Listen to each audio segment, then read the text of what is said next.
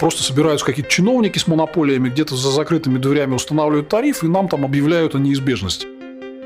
Совершенно очевидно, что вся эта так называемая мусорная реформа, она была затеяна для того, чтобы поднять тарифы. Это на среднего россиянина, например, там почти 700 рублей в месяц дополнительных платежей. В этом году руководство подсократить. Подсократить руководство зарплаты, да, например. И можно там тарифы на метро не повышать. Привет, с вами Ян Матвеев, а вместе со мной в студии Владимир Милов. Сейчас расскажем, за что в новом году придется заплатить больше, чем в предыдущем.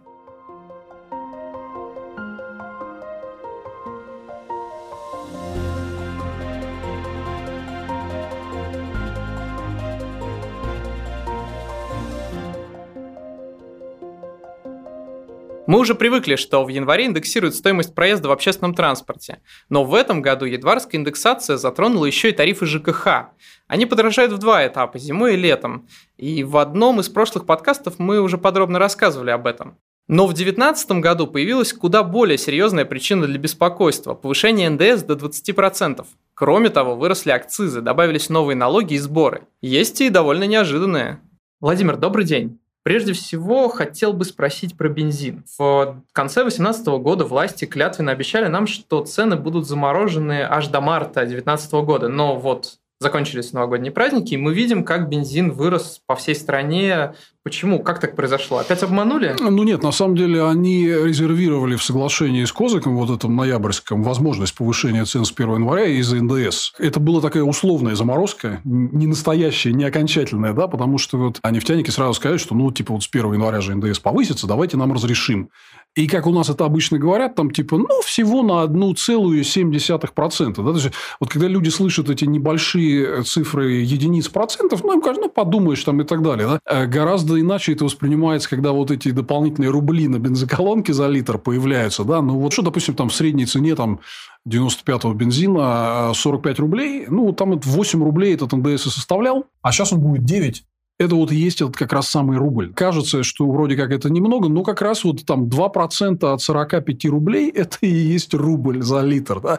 А здесь другой вопрос, что во всех нормальных странах с рыночной экономикой, с конкурентным рынком нефтепродуктов, там последние полгода идет довольно заметное снижение цен на бензин в связи с падением цен на нефть. Например, вот той же Франции, которую мы вот э, там любим приводить в пример с этими топливными протестами, там реально очень сильно снизились цены. То есть, они вернулись к показателям годичной давности. Мы единственная страна, где вот эта кривая, она совершенно иначе выглядит. То есть, во всех странах цена на бензин, она, в принципе, действительно идет вслед за ценой на нефть. Мы единственная страна, где вот у нас был после так называемых выборов президента 18 марта вот резкий скачок на несколько рублей, и потом мы заморозили, она как штык стояла и не пяди врагу, значит, э, назад, да, и э, с 1 января, воспользовавшись вот этой историей с НДС, они вновь ее начали накручивать, хотя, по идее, если верить в их сказку о том, что там они должны коррелировать с мировыми ценами на нефть, то мы должны увидеть снижение цен на бензин, но мы его не видим. Это значит, они зарабатывают лишние прибыли, на вот этой разнице. То есть, это такая была чисто условная заморозка, они сразу закладывали туда повышение вот из НДС.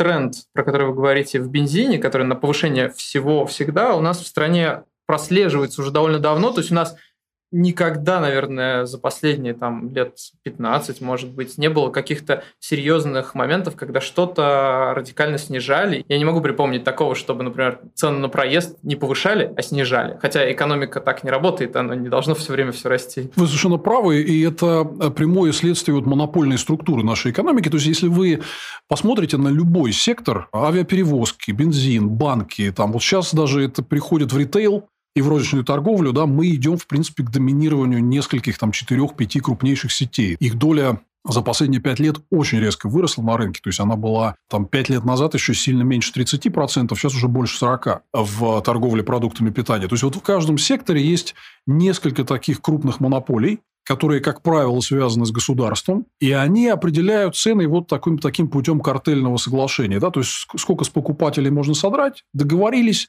Нашли еще причину в виде постоянного повышения налогов, э, постоянного повышения регулируемых тарифов, которые нам чиновники дарят каждый год или полгода, да, и все это вместе действительно э, странное такое впечатление создает, когда во многих странах мы видим часто не только повышение, но и снижение цен, если рынок так диктует. Да? Ну, избыток предложения, например, недостаток спроса, цены падают. У нас такого нигде не происходит.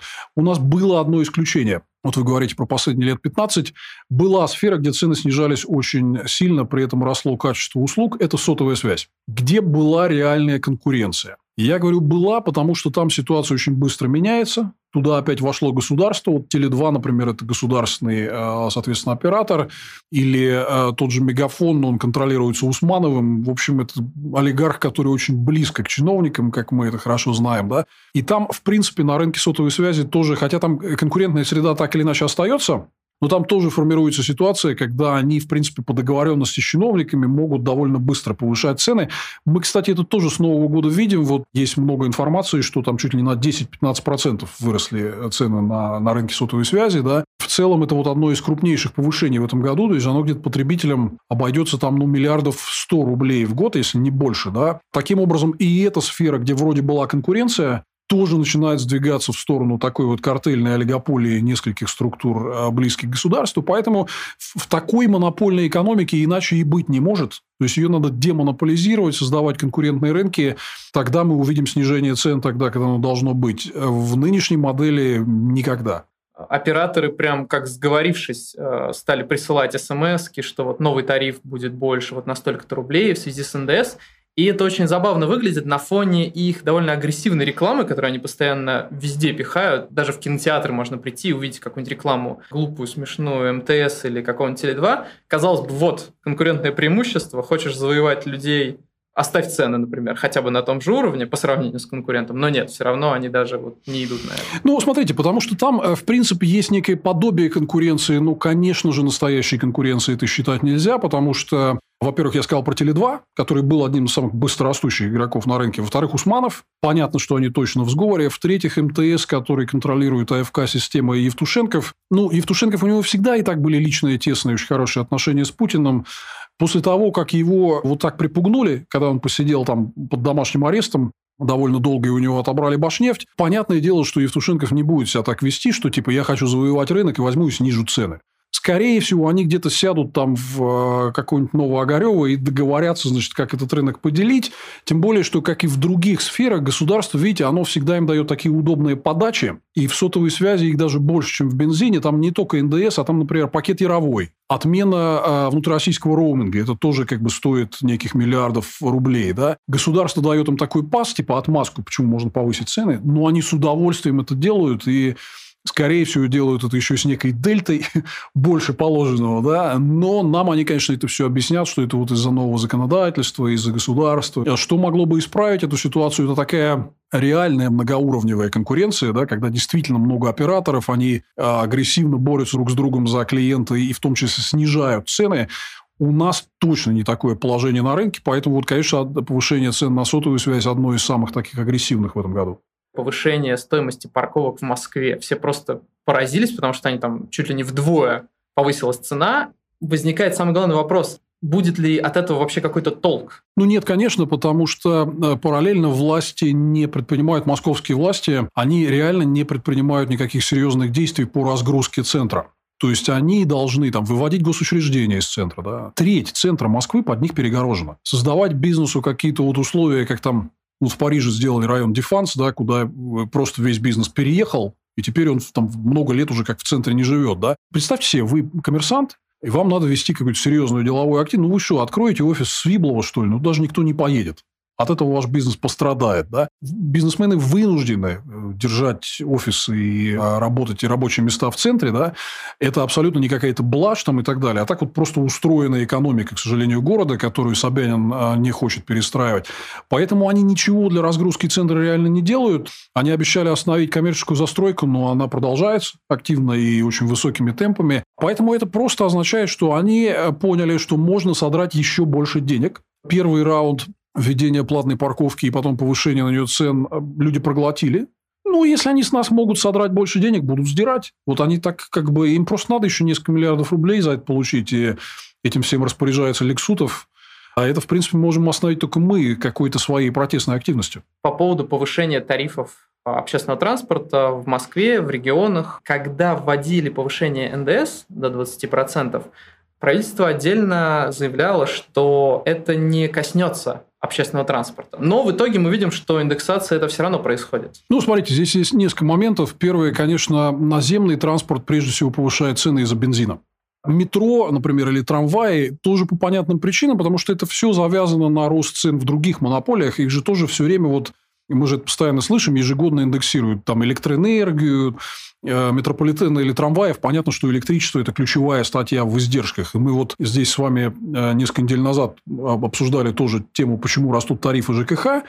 Но они же точно так же пользуются этой электроэнергией, да, вот эти все предприятия общественного транспорта, э, эшелонированная система такого постоянного фронтального повышения цен по всем сегментам этой цепочки, да, начиная от «Газпрома», который дает половину выработки электроэнергии. Из-за этого растет электричество. В электричестве еще наслаиваются свои монопольные проблемы. Да? Из-за этого растет водоснабжение, потому что там насосы электроэнергии – ключевая статья в издержках.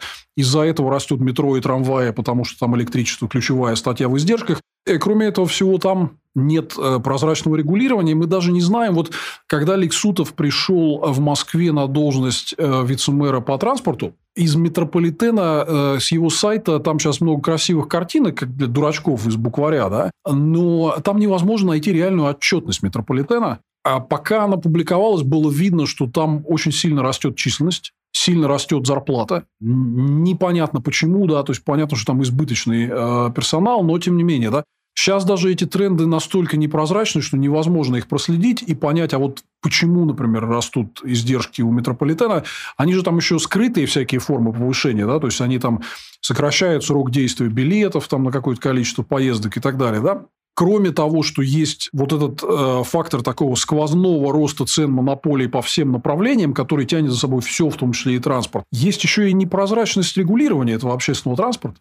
В той же Америке, да, вот э, когда вам урбанисты всякие рассказывают про прелести общественного транспорта, я вот ни, ни разу что-то от них не слышал такую историю, да, что там есть публичные регулирующие комиссии во всех штатах, городах, которые, по сути, устанавливают эти тарифы по квазисудебной процедуре, где любой может прийти на слушание, ознакомиться с материалами, задать вопрос. И без вот этой публичности ни одно решение о повышении э, каких-то публичных тарифов не принимается. Да? Но у нас вообще кто-нибудь когда-нибудь в принципе слышал, как такие слушания проходят? У нас их не проходит. Просто собираются какие-то чиновники с монополиями, где-то за закрытыми дверями устанавливают тариф, и нам там объявляют о неизбежности. Вот у нас это бывает так. Да? Это все в развитых странах устроено совершенно иначе, и нам, конечно, надо переходить вот к этому стандарту, чтобы мы понимали, в чем, что внутри этих тарифов сидит, в чем причины повышения, оправдано ли это, нужно ли это повышать, или, может быть, там избыточная численность, и им надо персонал подсократить, руководство подсократить, подсократить руководство зарплаты, да, например, и можно там тарифы на метро не повышать. Казалось бы, если господин Собянин так хочет разгрузить центр Москвы, а вот они повысили цены на парковки получили какую-то дополнительную прибыль, дополнительные финансы.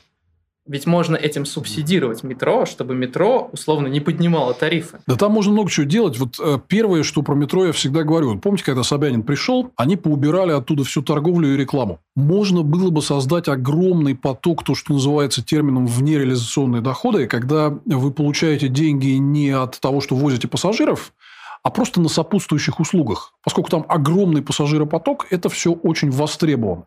Окей, вам не нравится какая-то кафешка с буррито, которая там была, но вы поставьте какую-то современную, красивенькую, как вам нравится, но пусть она там будет. Я, кстати, слышу от многих людей там огромную проблему, да, вот хотят там по дороге на работу или с работы перекусить, но этого нет приходится чапать куда-то там в супермаркет далеко, да, за этим делом. А следующий момент с реклама, реклама, то есть можно, вот огромные образовались пустые площади, да, можно делать деньги из воздуха, да, там найдутся, конечно, такие тетеньки, которые скажут, что их реклама раздражает, но этим тетенькам надо вот вручить буклетик, где сказать, тетеньки, вы хотите, чтобы не повышался проезд? Вот пусть за это заплатят рекламодатели за использование вот этих пространств. А вы ничего, перетерпите там раздражающую вас рекламу, либо платите больше, вот как э, вы, вы жалуетесь, да, что, что цены растут, да, но вот способ сократить это дело. То есть, там много чего можно сделать, но я, честно говоря, вот эту вот какую-то патологическую борьбу с а, а, малыми формами коммерции в метро, ну, я просто не понимаю, потому что по пассажиропотоку это просто клондайк. Еще один момент, про который многие, возможно, успели позабыть. С 1 января перестали действовать льготы по Платону, за которые так сильно боролись э, дальнобойщики. А, это льготы по выплатам в системе Платон для грузовиков массой выше 12 тонн. Насколько сильно это отразится на ценах теперь? Льготы не очень сильно отразятся, а вот они готовят повышение тарифа все-таки с 1 июля. Они заморозили э, рост тарифов на Платон в связи с вот этими протестами дальнобойщиков, которые были в течение последних нескольких лет, но э, все время говорили, что они вернутся к повышению тарифов, и Э, с 1 июля вот они планируют это сделать. В целом, это где-то вот я оцениваю рост э, сборов по Платону в этом году как 5 миллиардов рублей. Это, честно говоря, не очень много, э, но вот мы просто делали первую передачу «Где деньги» в этом году на канале «Навальный лайф», и там как бы суммировали это все. То есть, вот по отдельности много разных повышений, они как бы немного весят, да, но вместе это все, вместе с повышением налогов, это на среднего россиянина, например, там почти 700 рублей в месяц дополнительных платежей в этом году, складывающихся из разных вот этих вот компонентов. Налоги, ЖКХ, рост платы за мусор, сотовая связь, э, там, ОСАГО, в том числе и Платон, да. А поэтому, конечно же, э, сам по себе Платон, он, он там в цене товаров весит немного. Я не очень понимаю, зачем он вообще нужен. Потому что нам объясняли, что сборы по Платону они как-то очень резко позволят профинансировать дороги, но они собирают там относительно небольшие деньги. Это типа 20 миллиардов рублей. Это типа в пределах 1-2% от всего объема дорожного фонда по России. При этом половина из этих денег идет Ротенбергу. Они 10 миллиардов из 20 получают за свои там а, услуги. Да? По меркам дорожного хозяйства это мизерные деньги. Я всегда твердо придерживался принципа, что если у вас какой-то налог или обязательный платеж дает очень мало сборов, это, скорее всего, значит, что его надо отменять. Из того же акциза они собирают типа там 600 миллиардов рублей, да, а из Платона 20. Ну, то есть, это значит, Платон просто не нужен. Да? Понятное дело, что им неизбежно придется эти тарифы по Платону повышать. Конечно, отмена льгот. Конечно же, они будут еще и штрафы э, дополнительно добирать с э, несчастных дальнобойщиков. В итоге это все, да, выльется в конечные цены. Это, наверное, само по себе вот, ну, ну не очень много весит, но в совокупности со всеми теми другими повышениями, которые мы видим, ну, это получается такой очень приличный чек для среднего россиянина. А когда вообще в целом а, в 2019 году ждать э, такого массового подорожания именно продуктов в магазине, потому что вот магазины отвечают тем, что они не все продукты подорожали, потому что они их закупали, во-первых, раньше, до 2019 года, во-вторых, еще есть разные акции, все такое, то есть плюс они это стараются делать как-то постепенно. Когда приблизительно можно будет уже увидеть ну, э, вы смотрите, во-первых, это повышение уже началось в конце прошлого года. Там на основные товары цены подорожали сильно выше, чем а, в целом вот там цифры инфляции, которые называют. Там типа на яйца и сахар больше 25% год к году. Да? А на мясо, на хлеб, в целом на продовольственные товары э, цены росли быстрее, чем инфляция в прошлом году. Да? То есть, они уже начали это делать. Поставщики понимают а, вот эти все социальные последствия да, накрутки цен если они будут слишком быстро это делать, налетят чиновники и начнут им ататашки делать всякие, да? Вот, поэтому они по-хитрому действуют. Они уже часть повышения этого отыграли в прошлом году. Конечно, они не хотят вот этого психологического эффекта с 1 января, но будут повышать цены там кто когда, но, скорее всего, в феврале-марте мы все это дело увидим. Я еще думаю, что они будут э, использовать такую тактику как бы плавных ценников, когда вот у вас не сразу там процентов на 10-15 повысились цены, а будто кошки хвост рубить по частям, ну, просто каждый день ценники менять по чуть-чуть, и вы там через 2-3 месяца выясните, что это подорожало в итоге довольно сильно. Да?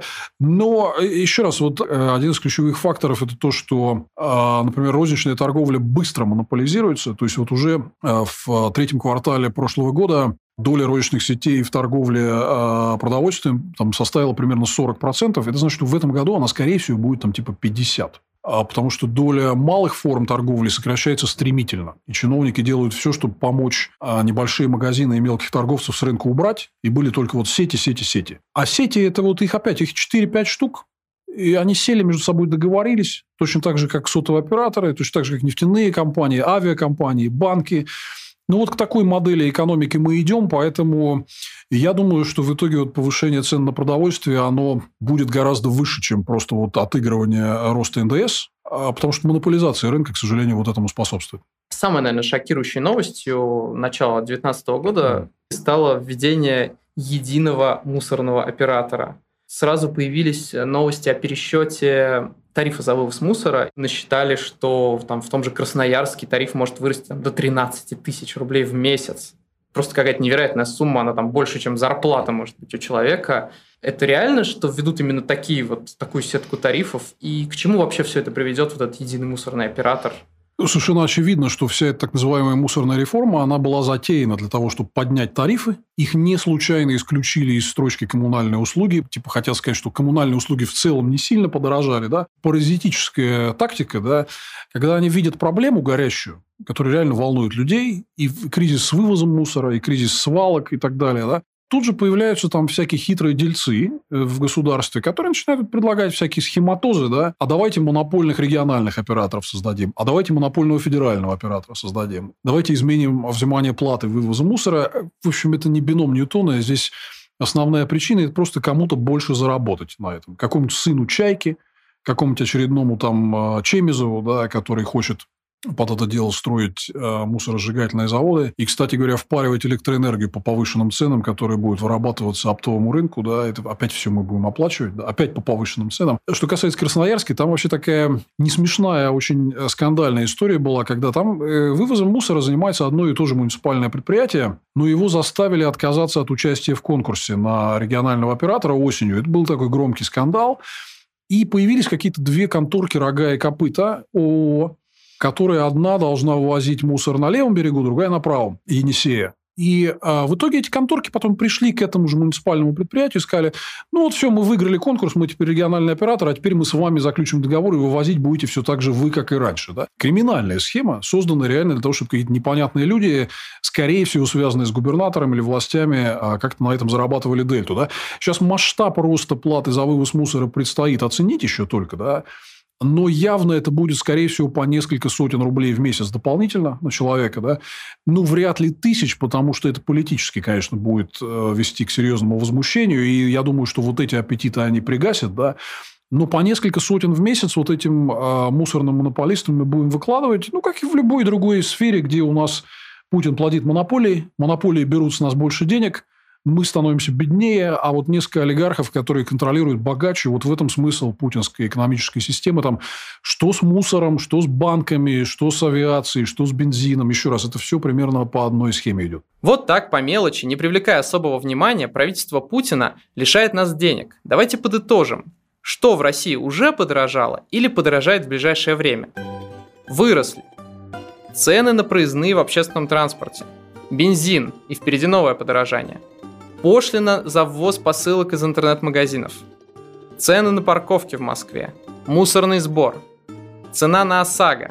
Тарифы ЖКХ. Цены практически на все продукты в магазинах из-за повышения НДС, Платона и налогов на пластиковую тару. Подросли цены и на мобильную связь с интернетом, тоже по причине роста НДС. Мы в редакции подкаста знали разве что о половине этого списка и до сих пор не уверены, что он полный. В истории с повышением цен и налогов важно то, куда потратят собранные деньги. Скорее всего, они осядут в карманах у путинских друзей, либо их пустят на убыточные мегапроекты и геополитические подвиги, вроде концертов в Сирии и военной помощи Центральноафриканской Республике. С каждым годом мы платим все больше налогов и сборов, а получаем за свои деньги все меньше.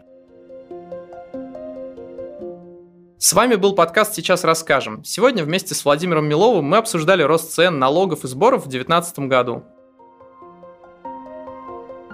Обязательно пишите нам в комментариях, если вам понравился подкаст или вы хотите задать вопрос. Подписывайтесь, чтобы не пропустить следующие выпуски и оценивайте нашу работу.